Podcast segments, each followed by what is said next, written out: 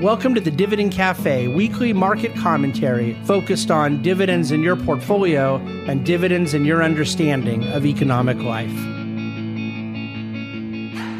Hello and welcome to this week's Dividend Cafe.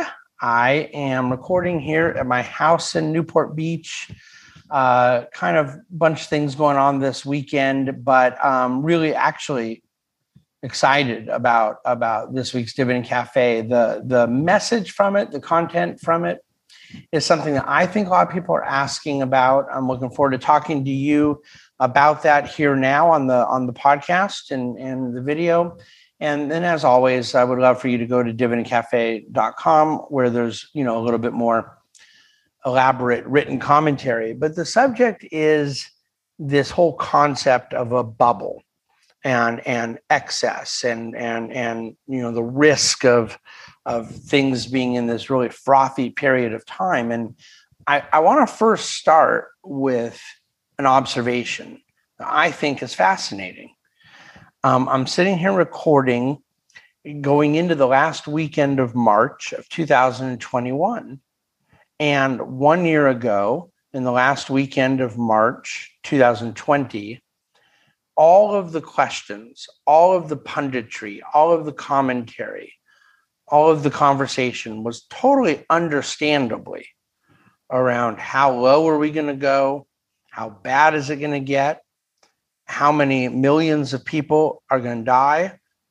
Hospitals overrun, the length and severity of a lockdown, questions about what the economic contraction would look like, are people ever going to fly again? Are businesses ever going to, you know, open again? There was this peak level of where we were a year ago of uncertainty. And as markets in this week that we just got done memorializing hit their bottom through that period, there was an exorbitant amount of discussion as to retesting the lows, breaking through to new lows, lower than even that 18,300 ish figure that we had hit on March 23rd. And so, all of those things at the time, contextually, there were a lot of people that were wrong. Those that predicted we were going to go all the way to 15,000, 10,000 or whatever didn't didn't happen. And there's a whole lot of reasons. And, and I don't have any problem with that. That's the way the world works, that when the facts change, people's opinions change.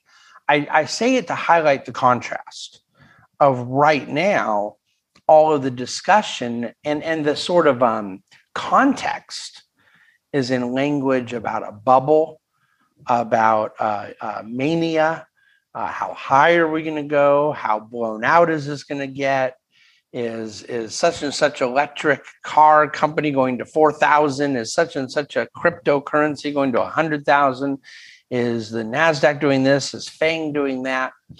So, so everything is just a polar opposite. It isn't just, and this is profound and interesting enough. It isn't just that a year ago we were all looking at this, and then now we're in a different season. It's that we're in this polar opposite. The hyper fear has now been replaced by a hyper emotion in a completely opposite direction and category.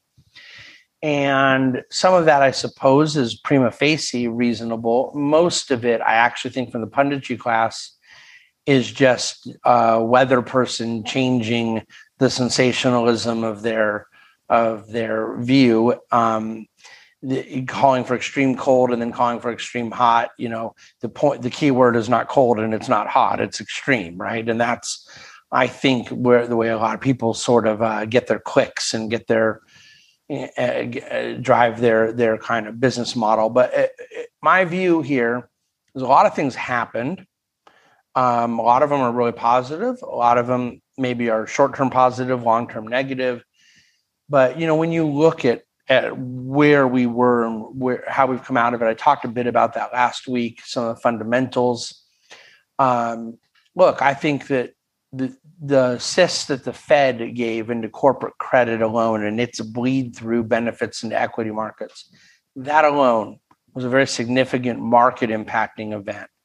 The fact that hospitals never got near overrun, the fact that the um, disease proved actually to be even more infectious than people thought, but far, far, far less fatal than than people thought. There's just a whole lot of things that we didn't know a year ago. We know now. Some of them medical, some of them political, some of them economic, some of them monetary. But but those things now are, are able to be better priced in. So then, when the conversation turns to are we in a bubble? I think that we use language ambiguously, and I don't want to do it. I want clarity. I want specificity in the way I'm talking to my clients. Okay. And I'm very much on the record about certain segments of the investment universe that I think are overpriced. But I want to provide a couple categories for you to help think differently about what might be overpriced, what might be stretched in valuation, what might be expensive, what might be ill advised to be invested in versus a bubble. Because I don't think it's mere semantics. I think it's paradigmatic, and I want to drive this contrast for you. As a general rule, and this is not necessarily universal, but I think this is useful. I think that overpriced investments or expensive investments or uh, or ill-advised investments are paid for. Okay, you have cash and you pay a hundred bucks for something and it goes to fifty dollars. You have equity, and that equity value has dropped. When you start talking about bubbles, you almost inevitably have talked about debt. Something has been funded with borrowed money and and when you say, well, no, uh, look, everyone loves this kind of overpriced stuff at 100, now it's dropping to 50, and the masses have come in. And so there's still a bubble and there's still a lot of losses, and yet that was equity funded, not debt funded. The thing you miss is that along the way, you said the masses come in. The masses do not come in with their own money. The masses always come in with borrowed money. That could be hedge funds, it could be institutional, it could be it could be banks levering up their balance sheets in some cases when you talk about the dot com or retail crazes and the flipping of Las Vegas condos and whatnot, it's always debt fueled. I, I guess I guess the point I'm making is that the a, a characteristic, a hallmark of a bubble, is the way in which it's financed, and the reason for that is that there's a very very very low limit to loss when things are equity funded. It can be brutal. Someone who is 100 percent but it is not systemic. It's isolated to the holder of the investment. It drops in value. They've lost that money. Where debt fueled investment now leads to losses both for the investor and for the lender. There's leverage on it, so losses are multiplied. They're more than one to one. And the nature of debt fueled investment means that there's very likely a whole lot more people that came in so the loss is is exponential and then systemic. It bleeds into other things because what starts as a loss in one area when it's filled with debt means another asset has to be sold to clear that debit to, def, to, to, to liquidate that debt and therefore it puts selling pressure on other aspects so there's a systemic nature to um, debt fueled bubbles which is just categorically different than the isolated losses of someone who may make a bad investment, who may have overpaid for something. And, and also a bad investment that might really be an early investment. They overpaid and maybe it works out later through time. But when it's debt fueled, you're never going to know that because the, the debt takes you out of the investment before the payoff that might come later. The other category that I want people to think about is a bubble in a productive asset versus a non productive asset. A railroad or broadband can be a bubble if they're if all of a sudden all the hallmarks of overvaluation and excess and euphoria are there but the underlying asset provides a utility to the economy. It provides some sort of productive benefit and and it has a a um, uh, role in the supply chain, if you will, of the economy, where a bubble in a non productive asset um, has no such thing. And, and I don't know if crypto fits into this category or not. And, back in the old days, there were plenty of dot coms that clearly fit into it. The point being that ha- that distinction between a productive and non-productive asset um, is almost a categorical distinction in the way that a bubble might impact capital markets and the economy. And so I think that right now we are dealing with a whole lot of questions about a bubble um, because we have some things in, in risk assets that feel and seem, and in some cases most certainly are, overpriced. You have awful lot of liquidity sloshing around the economy. You have a very low cost of capital.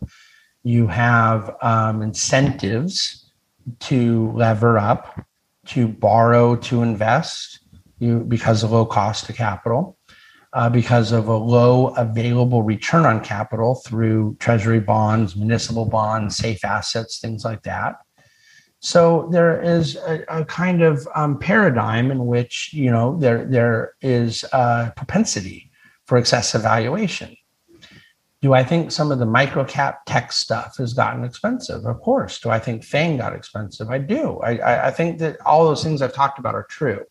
But this is a distinction I want to make between the possibility of overvaluation and the possibility of a bubble. I actually think that we're wiser to define a bubble in terms of a cultural context than an economic one.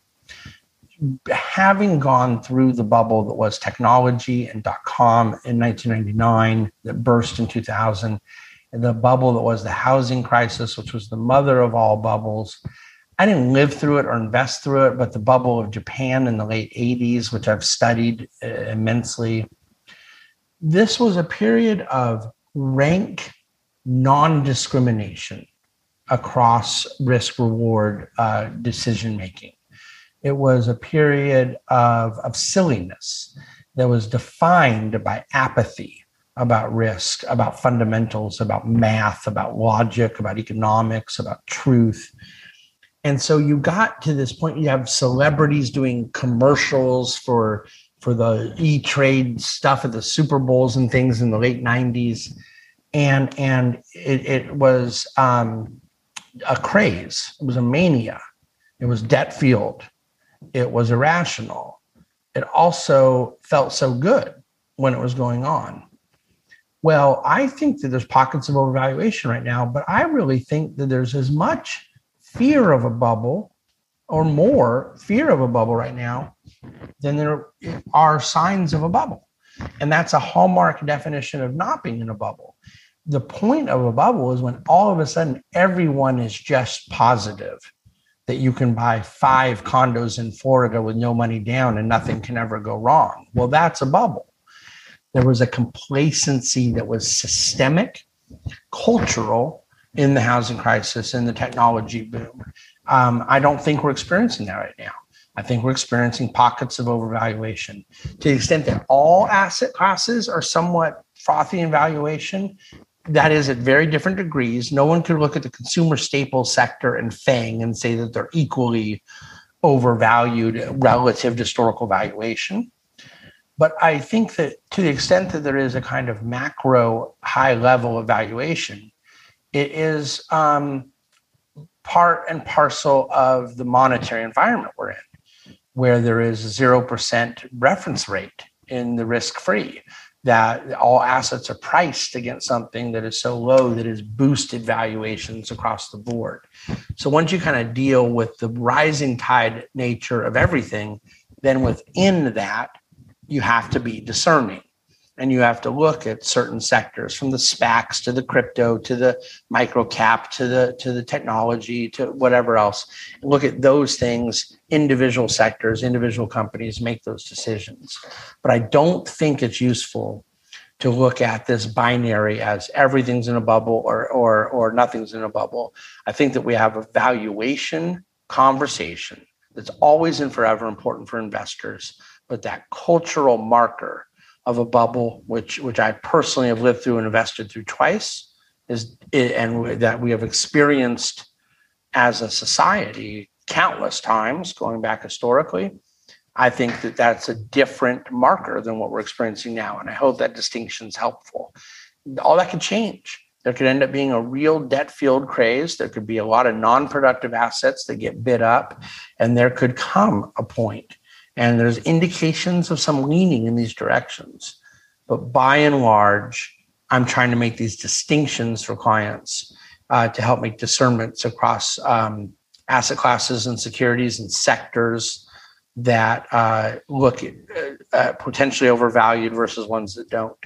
And yet, by all means, avoiding the cultural moment of a bubble. I hope it's useful. I thank you for listening to and watching the Dividend Cafe. Uh, that offer continues on the table. Anyone who wants to write a review of us, as bad as you want the review to be or as good as the review, send us a note that you did so, and we will send you a copy of my book, The Case for Dividend Growth, um, which remains from the very moment I submitted it to the publisher, uh, something I believe in uh, every jot and tittle of the 192 page book uh, about investing. And, and as we come out of this COVID moment and go into the next year, I believe it just as much as I did pre COVID, during COVID, and when I wrote it, and all those good things. So I'd love to send you a copy of the book if you're interested. I'd love for you to review, I'd love for you to subscribe to the podcast. And I'd love to quit talking now. Thanks for listening to the Dividend Cafe.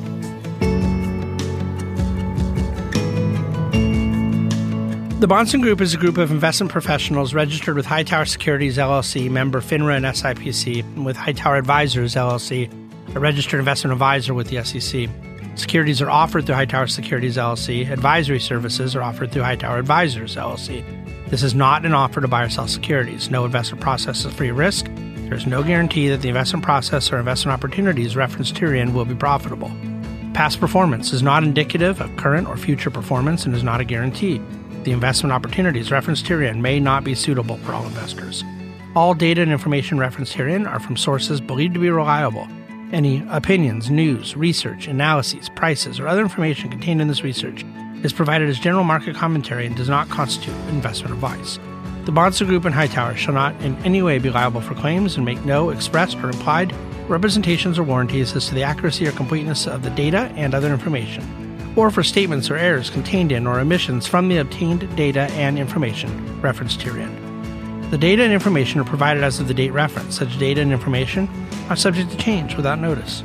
This document was created for informational purposes only. The opinions expressed are solely those of the Bahnsen Group and do not represent those of Hightower Advisors LLC or any of its affiliates. Hightower Advisors do not provide tax or legal advice. This material was not intended or written to be used or presented to any entity as tax advice or tax information. Tax laws vary based on the client's individual circumstances and can change at any time without notice. Clients are urged to consult their tax or legal advisor for any related questions.